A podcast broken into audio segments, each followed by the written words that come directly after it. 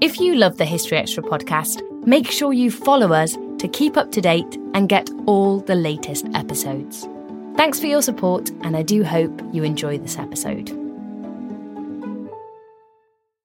Life is a highway, and on it there will be many chicken sandwiches. But there's only one McCrispy. So go ahead and hit the turn signal if you know about this juicy gem of a detour. Another day is here, and you're ready for it. What to wear? Check. Breakfast, lunch, and dinner? Check. Planning for what's next and how to save for it? That's where Bank of America can help. For your financial to-dos, Bank of America has experts ready to help get you closer to your goals.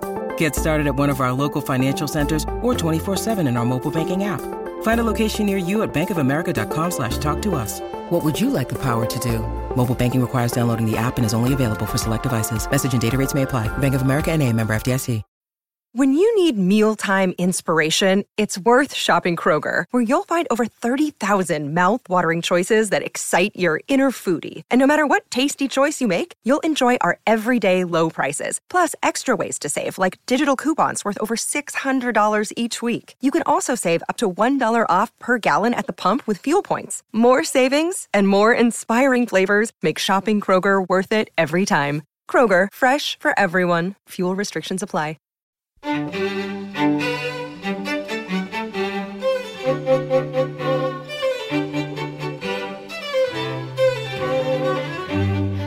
and welcome to the History Extra podcast from BBC History Magazine, Britain's best selling history magazine.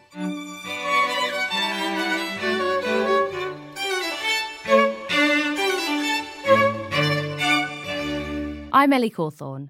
On today's podcast, we've got a conversation with the author and cultural historian Colin Grant.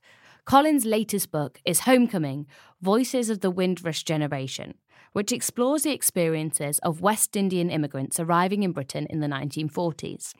Charlotte Hodgman, editor of BBC History Revealed magazine, met Colin to find out more. Please be aware that this episode does contain offensive language as part of the discussion about historical racism. Colin, thank you for coming to to chat to us in Bristol today. Um, probably the best way to start might be to talk about why you wanted to write the book, and you know, sort of where that idea came from. Mm.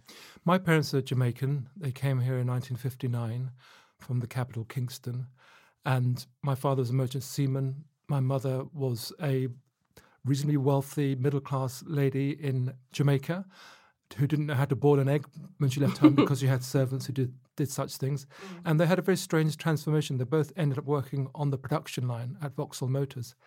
And about uh, seven or eight years ago, I read a book about them called Bageye at the Wheel. And Bageye was my father's nickname. He had very baggy eyes. And it struck me that when I was researching that book, I interviewed a lot of Caribbean people from that generation, from the Windrush generation, and their stories hadn't really been told. And I knew when I was growing up as a child in Luton, where I'm from, that these people were so colourful. They were like characters out of a Damon Runyon novel. They were like mm. guys and dolls characters. and I wanted to populate my previous book with them, which I did. So I was wanting to actually to write a follow up to that book yeah. and to make it a much larger book to go around the country and find similar characters. In a way, I also wanted to populate my book with characters who were fictionalized characters in the book by Sam Selvon called Lonely Londoners, which is a lovely book from 1957, which charts the sort of early Caribbean migration. And I often wondered to myself, what would have become of those characters from 1957 if they were around today? Mm-hmm. So, in a way, with this new book, I went in search of them and found them from Bristol to Luton to Bradford to Birmingham to Leeds to Manchester. Yeah. And um, they were all as rich and as vibrant as I remember those characters around my father and mother were back in the 60s and 70s. Yeah, I mean, uh, you've got a real mix of people in, in the book and some lovely memories. Um, what was it like, me sort of talking to people? Were people quite open about their experiences? No, not at all. I think people don't really realized the degree to which a lot of the Caribbean people who came in that generation were very conservative with a small c. Mm. They're very private people. And there's a phrase which you'll hear up and down the country in every West Indian household me don't like people chat my business, which means I don't want people to know anything about me. Mm. I'm going to be reticent. I'm going to be private. I'm not going to reveal anything of myself. In a way, I also believe that's partly why they had these nicknames to keep people at bay. If you didn't know someone's real name, mm. you couldn't really get to know them very, very well. But also, they were superstitious. And I think it's true of very many migrants who come to a foreign place. They're rather nervous, having been so bold to make this huge journey, this huge adventure, 4,000 miles away. They're rather intimidated by the surroundings in which they find themselves. And so they keep themselves to themselves. And so initially, I had real trouble encouraging people to speak. They're elderly now. Mm. A lot of the people I spoke to were in the 80s and 90s.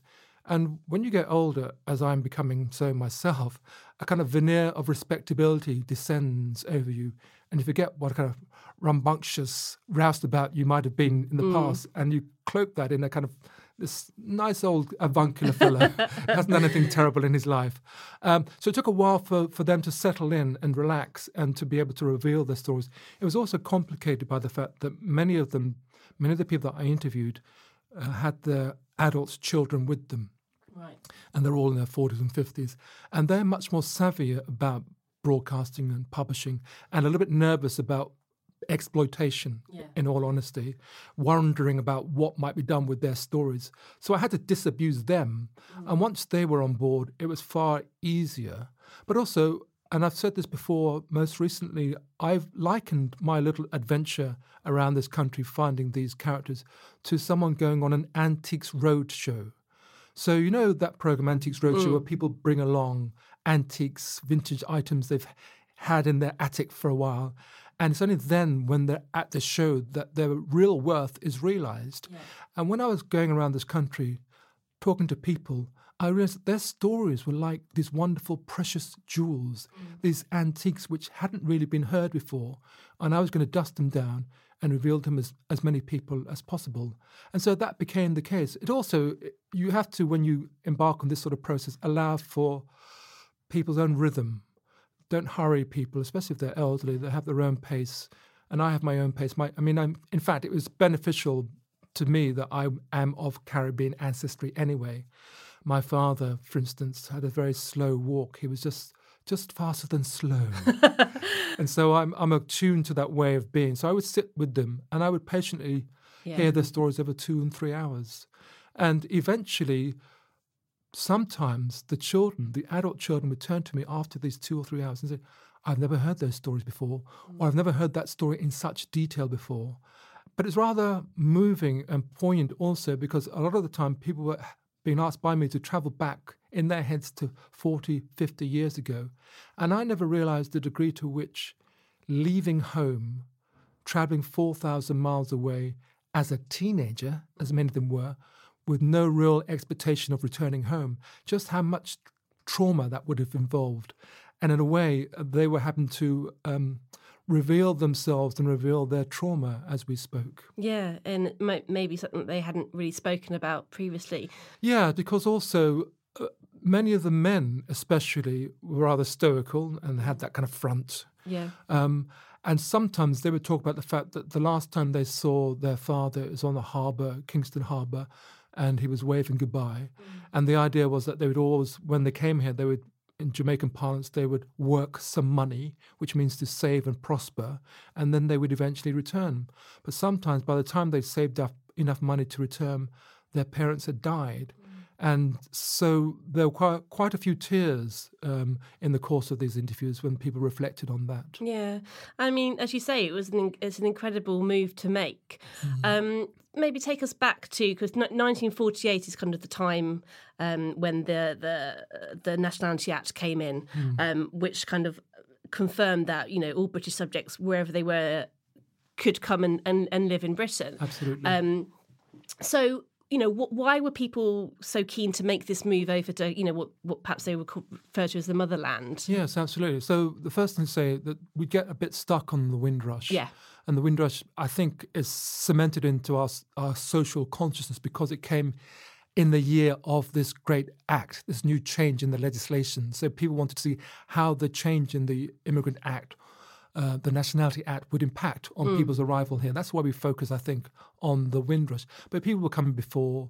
Even the year before, there was the SS Almanzora, and there was a boat, a ship called the SS Ormonde, which came in 1947. And I know that because a friend of mine, Hannah Lowe, this wonderful London Caribbean poet, wrote a book of poems called Ormonde, based on her father's journey. Her father was on that ship, and she imagined what other characters might be on that ship a boxer, a chef, you know, a, yeah. a, bus driver.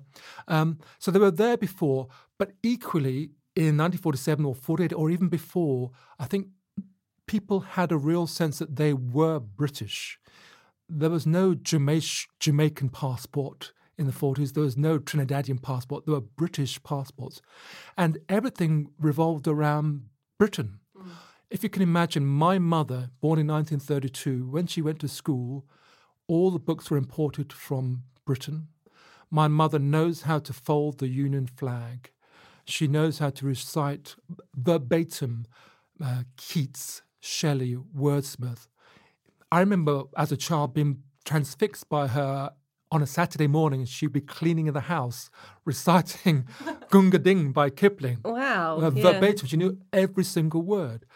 When they went to the cinema, in the Rialto Cinema in Kingston, Jamaica in the 1940s, at the beginning of a screening, the audience would stand up to sing the British national anthem. At the end of the screening, the audience would stand up to sing the British national anthem.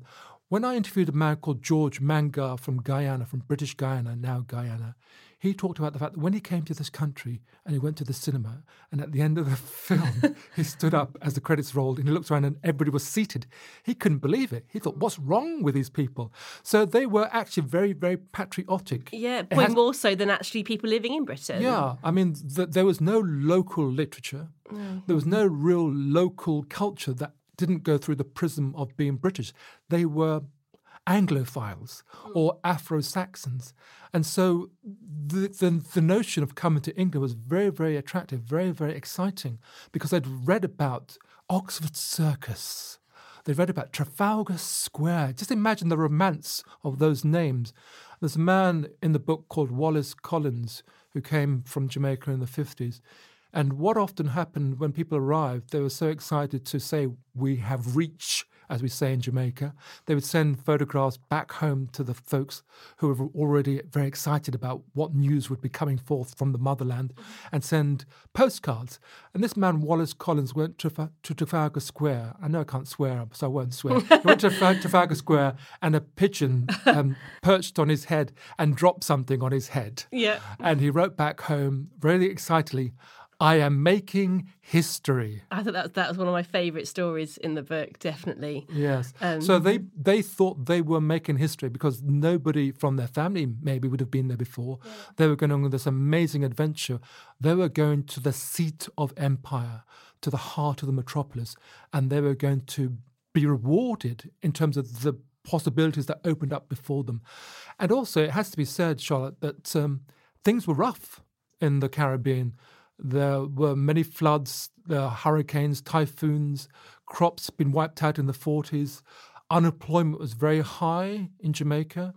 Mm. Um, I start my feature uh, with a story about a man called Sam King, who's coming back from serving in the RAF on a ship. In fact, he's on the Almanzora coming back in 47. And he sees as the ship pulls into harbour grown men diving into the sea to collect pennies and shillings that have been thrown overboard by tourists as a kind of entertainment to see how, how well these people can swim. Mm. But it's very perilous. And he thought to himself, to himself, I can't do that. I can't live in such a temporary way, depending on pennies and shillings that might come my way through charity. Mm. I will go to the motherland. And so many people, I think, of that era, if they had a bit of energy, a bit of chutzpah, a bit of drive, drama, a little bit of luck, and a little bit of money because it was expensive. Yeah. I mean, Sam King had to sell three cows to get the fare to come to Britain. His family didn't have more than six cows, so it's a huge investment. And it was said actually that these young people, they're all young. The average age of the people on board the Windrush was 24, but many of the people I interviewed were teenagers. Mm. It was said that so much excitement that they'd caught this bug. It was called England fever. I have England fever and they had to leave. They needed to to to to act on this fever, and the joke often went round all of the islands, all of the regions in the Caribbean. that so many people were leaving that the last person out should turn off all the lights. um, so it must have been. I mean, the the I mean, the trip over took on by boat took about a couple of weeks, didn't it? Yeah. So there must have been sort of mounting excitement. But Oh, yeah. what happened when they actually arrived? It wasn't quite what they were. Well, initially it might have been actually. Initially, I spoke to some lovely people who uh, talked about how their ideas were reinforced in the first days of arrival. Yeah. So there's a woman who talks about the fact that she didn't didn't know where she was going. She went to the equivalent to the YMCA or wanted to go to the YMCA, and she was asking a policeman, which you know, which is what she read was supposed to do. And as she was asking this policeman, another person from the ship, she just come off, who's another migrant, says, "Where are you going?" She said, "I've got nowhere to go." So she went with this woman to um, to Brixton, and the policeman interrupted. Said, "Well, do you really want to go there? Give me the address." The next day, that policeman went to that address to check on this newly arrived migrant to see that she was okay. And equally, my uncle, Vivian Wellington Adams, tells me that when he arrived in the early 60s, he arrived by plane. He was transfixed by the notion of England as it was revealed to him through Ealing comedies. You're probably too young to remember Ealing comedies, but anyway, these these these wonderful series of comedies in the 40s and the 50s with a kind of wonderful cast of characters, very quirky, eccentric English people. One of them was Hattie Jacques, and Kenneth Williams was another, and she often played nurses, Hattie Jacques. Um, my uncle Viv says that when they arrived at Gatwick Airport, and by that stage in the 60s, it was like a little village. There was no motorway there. And they got into the car and they were driving along, going to head to Luton where they were going to live. Mm. And the first person they saw on a bicycle upright, bobbing up and down through the lanes, was a woman wearing a nurse's uniform. And my brother, my uncle said to his brother, Look, Hattie Jacques. so, yeah, initially they were enthused that everything seemed to be mm. as it should be. But what they didn't understand was that there was still quite a lot of antipathy towards black people. There was a survey done, and which I report about in my book, in 1939, a survey done by Mass Observation, this research organization, into what white English people thought of Negroes. That was the word that was used in the, in the day, black people. And it wasn't very complimentary. And so they were surprised, I think, that they weren't ultimately very, very welcome by people. People were very guarded, very suspicious. Um, but also just very foreign to them. Uh, Some of these people, when they came to this country from the Caribbean, they were lucky in that they had been shown a booklet. So, very many organizations like the BBC produce these booklets to give people an idea about what to expect. One of the booklets produced by the BBC uh, World Service was called Going to Britain, and it gave you some instructions about what to look out for. If you see one or two people in a store or a shop standing one behind the other in a line, that is a queue. And your place in that queue is Z at the back of the queue. If someone says to you in the morning, How do you do? The answer is, How do you do? so they were given this kind of uh, entrees into what to expect and how to behave. But uh, fundamentally, though, um, the, the kind of the coal face of the people who they had to deal with was not very pleasant because landlords weren't very pleasant and employers were not very pleasant in the very beginning. And um, it's become a kind of cliche now, that this phrase that was written in little cards and windows as people looked for accommodation. And the phrase was no dogs, no blacks, no Irish, no gypsies. And um, I'd forgotten, or rather, I hadn't really interrogated what it must be like to see that again and again and again. And there's a woman called Waveney Bushell in the book, a lovely woman from Guyana. She's 92 now. She's a teacher, was a teacher, and one of the first educational psychologists, black psychologists in this country. And she said that she would send word in advance. If she saw an advert, she'd send word in advance to the landlord that she was black so that she wouldn't waste her or their time because she would be refused so often. Mm. And she tells me that till today, she saw these cards again and again, till today, she can't mount the steps to knock on the door of- a stranger's house if she suspects the person who will open the door is white. So the trauma is buried deep into her soul. And I was wanting to do that. I wanted to get to the to the to the essence of what it was to be humiliated on a daily basis. Mm. Because I think that people don't really understand the degree to which people are very prideful in the Caribbean. My father had this phrase, um, show your best face to the world. Uh, and this is true of very many Caribbean people. If you think about the images of people coming off that Windrush ship in their zoot suits and their fedoras, they, they were advised to wear casual clothes. But no, they wanted to dress beyond distinction. They wanted to show people the way that they believe themselves to be with respect. Mm. The most important word in the Jamaican lexicon is respect.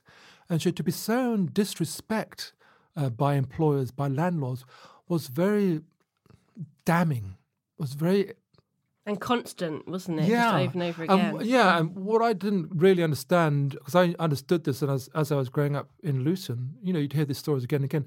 I didn't really understand that it was universal. Mm. And one of the great things about writing oral history is that you take these individual stories and by repetition, you multiply, you amplify what it is that you're being told. And so it becomes a kind of rolling, unequivocal ball of truth a thunder of truth. Um, so that was true again and again. But I really loved the uh, Caribbean approach to hardship and to slights. So, for instance, there are many, many slights shown to them when they were trying to find employment, but they would um, repel the slights. So, there's a man called Mr. Johnson who talks about going to find employment and he'd, he'd get there, and the the potential employer would say, "Oh, sorry, Mr. Johnson. Oh, you just missed that job. Just a minute too late. I'm so sorry." Mm. And Mr. Johnson said, "Boy, the Englishman is the kindest man in the world when he's telling you no." So they had kind of humor which they used to protect themselves yeah. from these slights, from these um, injuries. I mean, we talk a lot these days about so-called microaggressions. These people were suffering macro aggressions on a daily basis, but they worked out strategies about how to get around it. They took things on the chin, they pulled up their collar, Charlotte, and they walked on. Mm. And good for them. Yeah, definitely. Um, I mean, they didn't really even have the support of the government because, um, you know, even while Windrush was was sailing across to, to Britain, Clement Attlee was trying to get it diverted. They they didn't expect, did they, that these it would be people from the West Indies who would be coming to Britain. I didn't expect them to stick and stay. No. I think they thought they would be here for one bad winter and then they would turn on their heels. Yeah. But yeah, as you say, as the ship was steaming towards Britain, there were politicians writing to Attlee saying, we don't think it's such a good idea. What's it going to do to our culture? Mm. You know, it's, it's, going to create um, unrest, disharmony.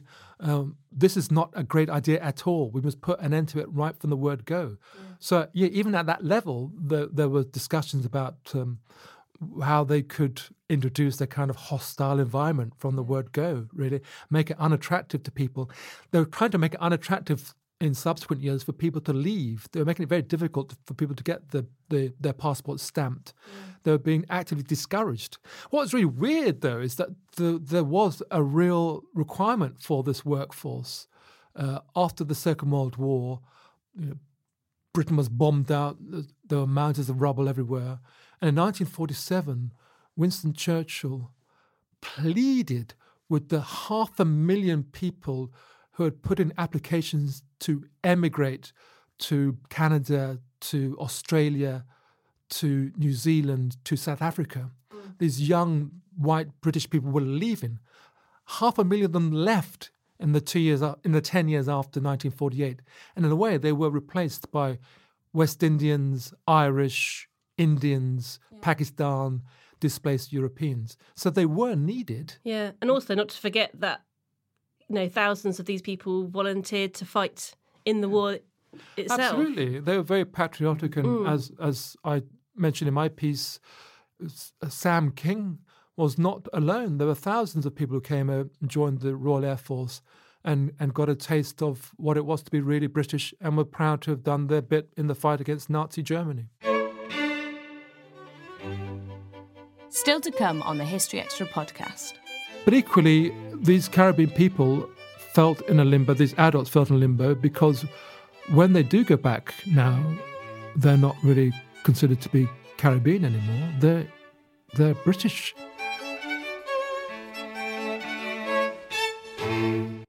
We don't always realise just how much our negative thoughts and experiences stick with us and weigh us down.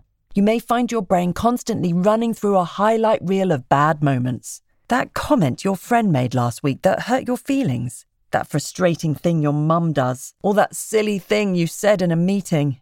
Maybe it's time to get it all off your chest, whether it's a tiny annoyance or something much bigger. Talking about it can give you some relief and lead you to a potential solution. That's where therapy comes in. It's a safe space to share whatever's weighing you down and learn to process it so your internal highlight reel can focus on the good stuff. And BetterHelp offers affordable online therapy on a schedule that works for you. Connect with a licensed therapist by text, phone, or video call. Start the process in minutes and switch therapists anytime. Let it out with BetterHelp. Visit betterhelp.com slash historyextra today to get 10% off your first month. That's betterhelp, H-E-L-P dot com slash historyextra. This episode is brought to you by Indeed. We're driven by the search for better, but when it comes to hiring, the best way to search for a candidate isn't to search at all. Don't search, match with Indeed. Use Indeed for scheduling, screening, and messaging so you can connect with candidates faster. And listeners of this show will get a $75 sponsored job credit to get your jobs more visibility at Indeed.com slash History Extra. Just go to Indeed.com slash History Extra right now and support our show by saying you heard about Indeed on this podcast. Terms and conditions apply. Need to hire? You need Indeed. Life is a highway, and on it there will be many chicken sandwiches. But there's only one McCrispy. So go ahead and hit the turn signal if you know about this juicy gem of a detour.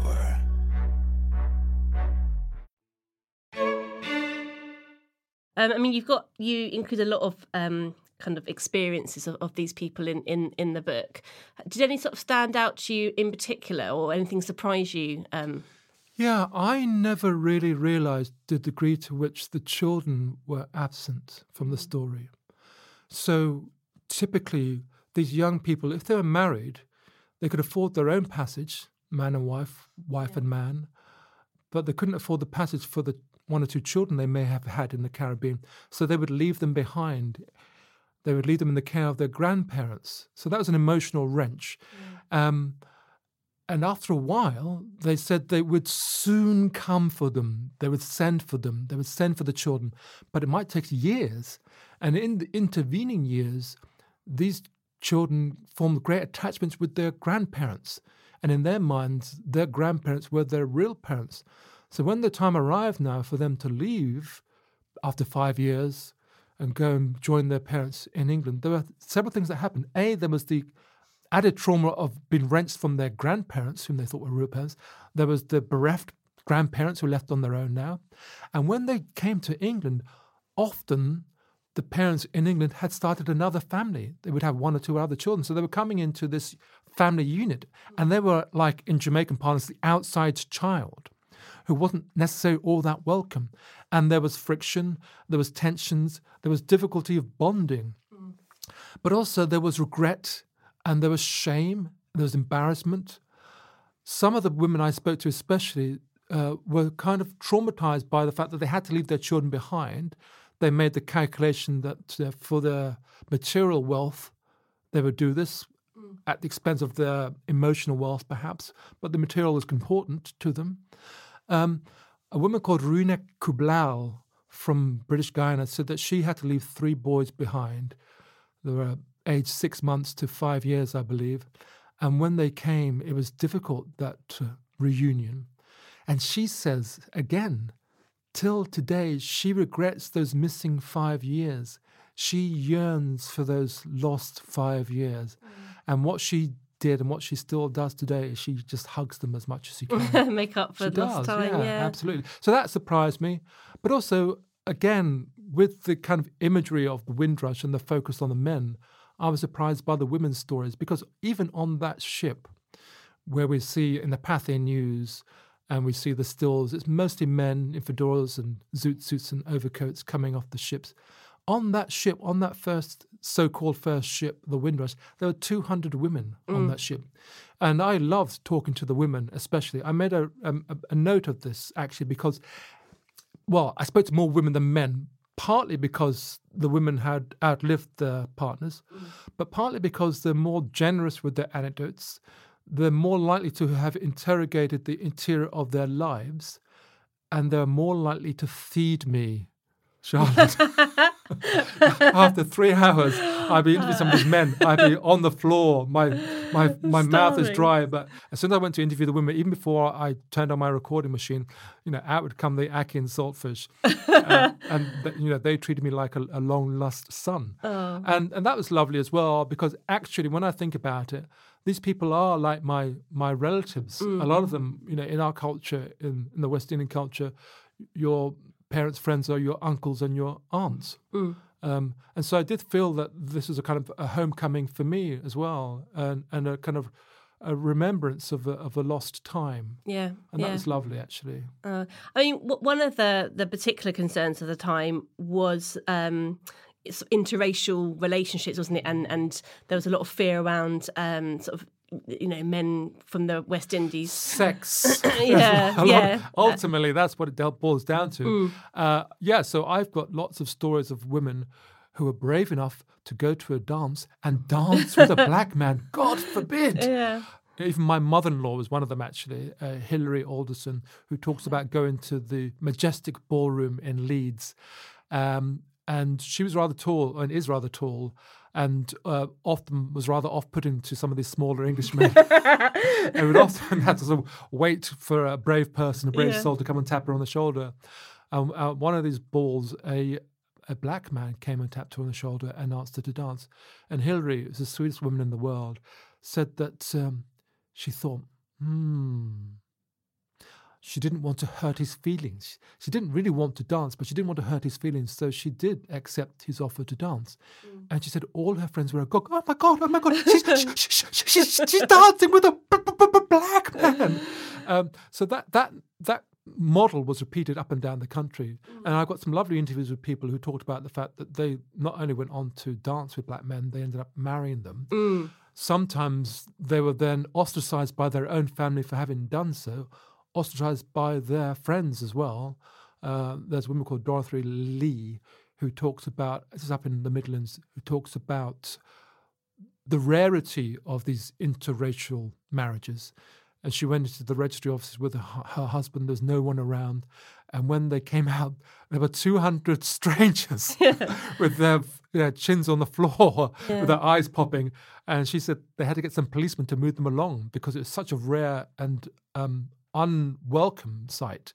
There's a to give an example of how unwelcome and how how pervasive this notion was that it shouldn't be the dumb thing. Mm.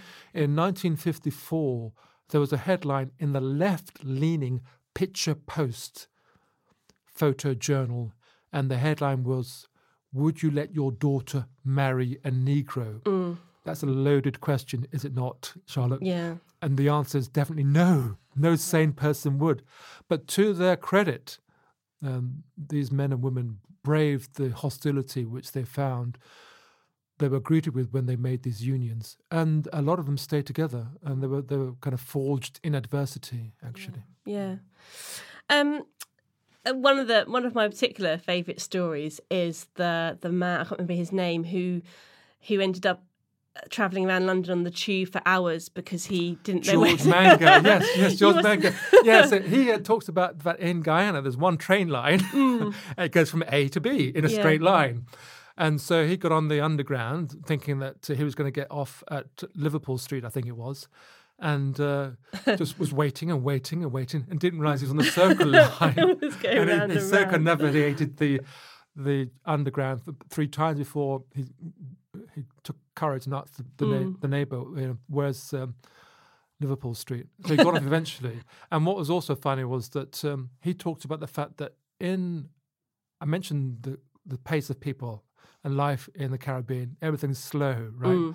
He said that in Guyana, he was a form, former policeman. He says in Guyana, the only, piece who, the only people who run are the people who were criminals running away from the scene of a crime yeah. or running out of the rain.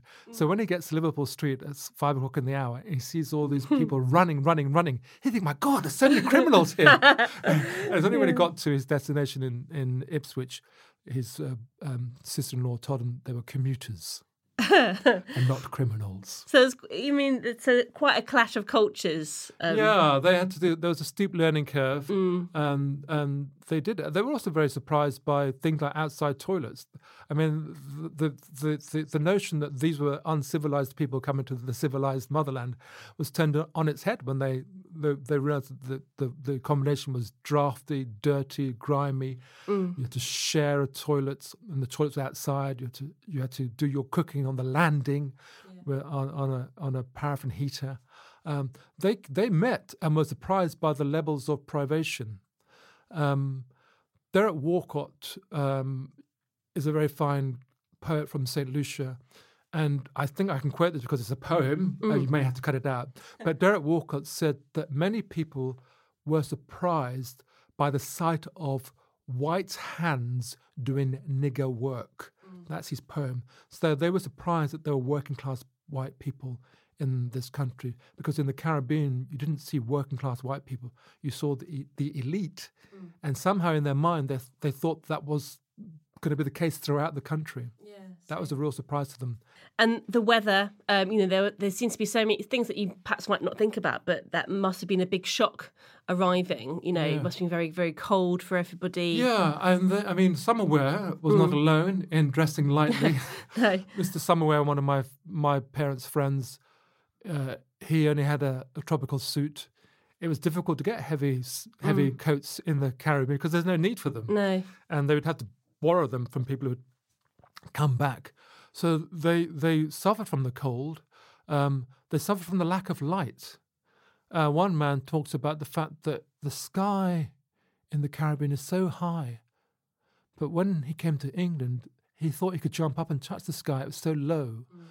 It was very grey and forbidding. They suddenly found themselves, they'd been in this wonderful, lush terrain, and now they're in these sort of concrete conurbations with concrete all around them, with sleet Yeah. and rain, monochrome, dull, dull, you know, grime. For the cover of my book, I've got a wonderful photograph taken by a man called Howard Grey. And this is taken in 1962, and it shows people arriving from the Caribbean at Waterloo Station. Again, they're dressed to a point beyond distinction. And they've got zoot suits, they've got homburgs, they've got bow ties, they've got their Sunday best clothes if they're women, and they're looking expectant, rather, rather nervous, but expectant. Howard Grey rushed to that station in May 1962 when the government again changed the rules with regards to immigration, the Commonwealth Immigrant Act, which made it far more difficult for Caribbean people to arrive.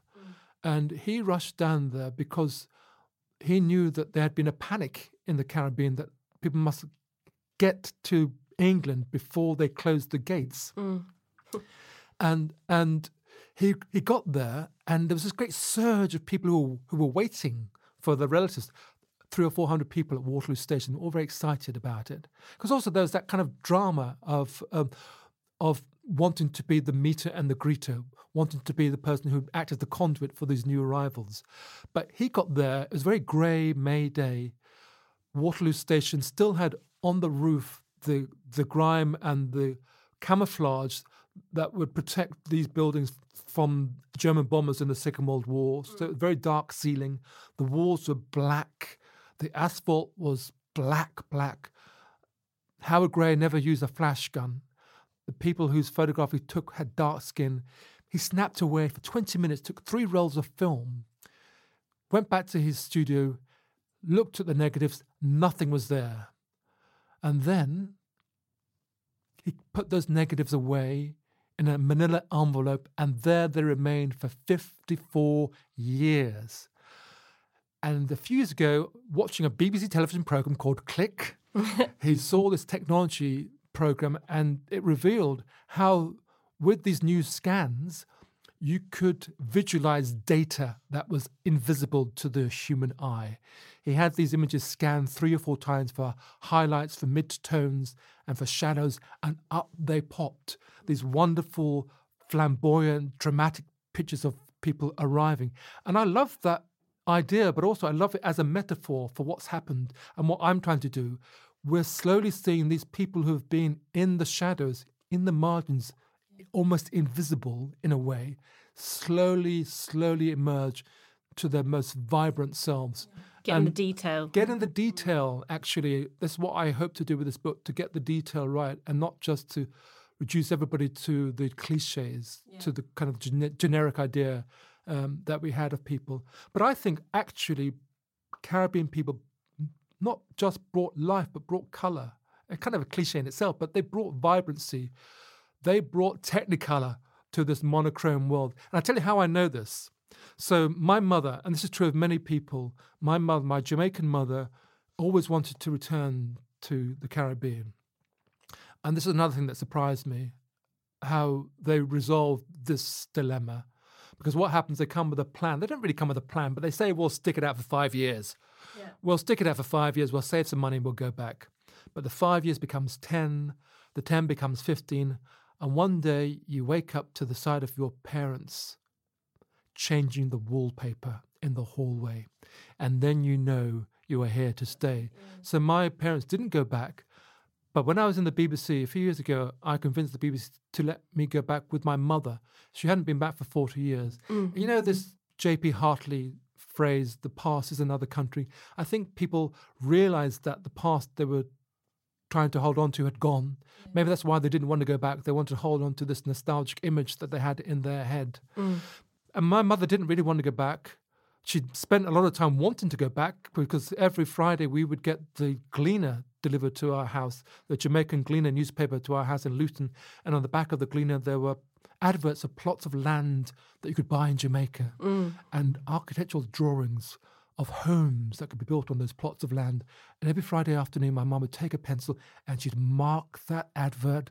We're oh. going back. We're going back. Yeah. We never went back. But 40 years after she arrived, I persuaded her to go back. And Charlie, I tell you, when that plane landed and she stood on Jamaican soil, I saw a transformation. Really? She was looser, she was funny, she was laughing her head off all the time, she was singing. Her father had been a policeman, and as a child, she remembers accompanying him to the remand centres and to the general penitentiary, the the massive jail in Kingston, and she started to sing the song about GP, the General Penitentiary. Dear GP, that's the place for me. So she was much more colorful. Yeah. She was drawing on all of the colors available to her palette. Mm. And I thought, wow, because in England, I'd witnessed her growing growing up. I'd witnessed this woman, obviously, and I could see that she had vibrancy, but it's rather reduced. I thought she felt rather restricted by by England about what England expected of her, yeah. and so she reduced her own expectation of herself. But in Jamaica, she flourished briefly again, and I thought, wow, it was lovely, but also a little bit sad because yeah. I thought, well, what would she have been like if she had remained? Would she have been operating at 100% mm. all of the time rather than the 40 or 50% of her capacity uh, in which she worked, I feel, or in which she revealed herself in this country. So there's a little bit of sadness there. That was something I that struck me as well. That and also um, I found quite sad were the people saying that they didn't really feel that they fitted in England, and but when they returned to Jamaica, they didn't feel that they fitted there either. So they were sort of a bit yeah. lost. Yeah, I mean that's been the dilemma. Something I want to write about next. Actually, this sort of state of living in a temporary, like a limbo type. Yeah, yeah, this liminal state, neither here nor there, neither fish nor fowl, because. I mean, the children. I felt that. I. Yeah. I mean, especially I'm old enough to remember a man called um, Enoch Powell, mm um, encouraging um, the notion that we should go back, not to Luton, where I'm from, but to some other place where I've never been. yeah. Um, so we were, we felt uh, in this limbo for quite a while, but equally, these Caribbean people felt in a limbo. These adults felt in limbo because when they do go back now, they're not really considered to be Caribbean anymore. They're they're British. That was Colin Grant. Colin's book, Homecoming Voices of the Windrush Generation, is out now, published by Jonathan Cape. He also wrote a feature on this subject for the January issue of BBC History Revealed. That's on sale now and also features articles on Prohibition, the Great Wall of China, and medieval mythical beasts. Thanks for listening. Today's podcast was produced by Ben Hewitt and Jack Bateman. We'll be back on Wednesday when Sophie Ambler will be discussing Simon de Montfort.